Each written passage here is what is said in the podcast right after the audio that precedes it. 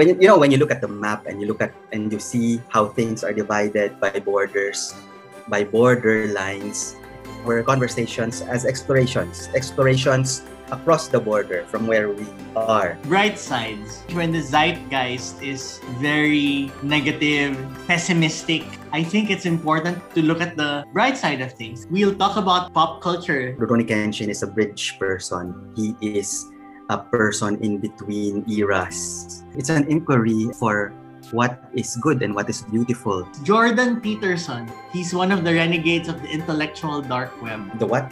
Carlo Rovelli is a physicist.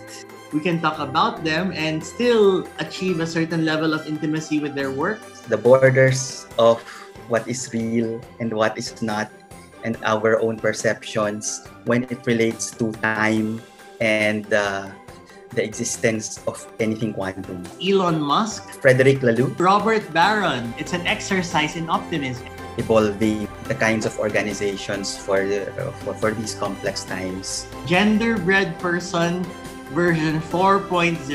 The new frontiers that there are out there, that's where we're also interested in. This is not politically correct. What are borderlines and, and are the limits of expansion and growth?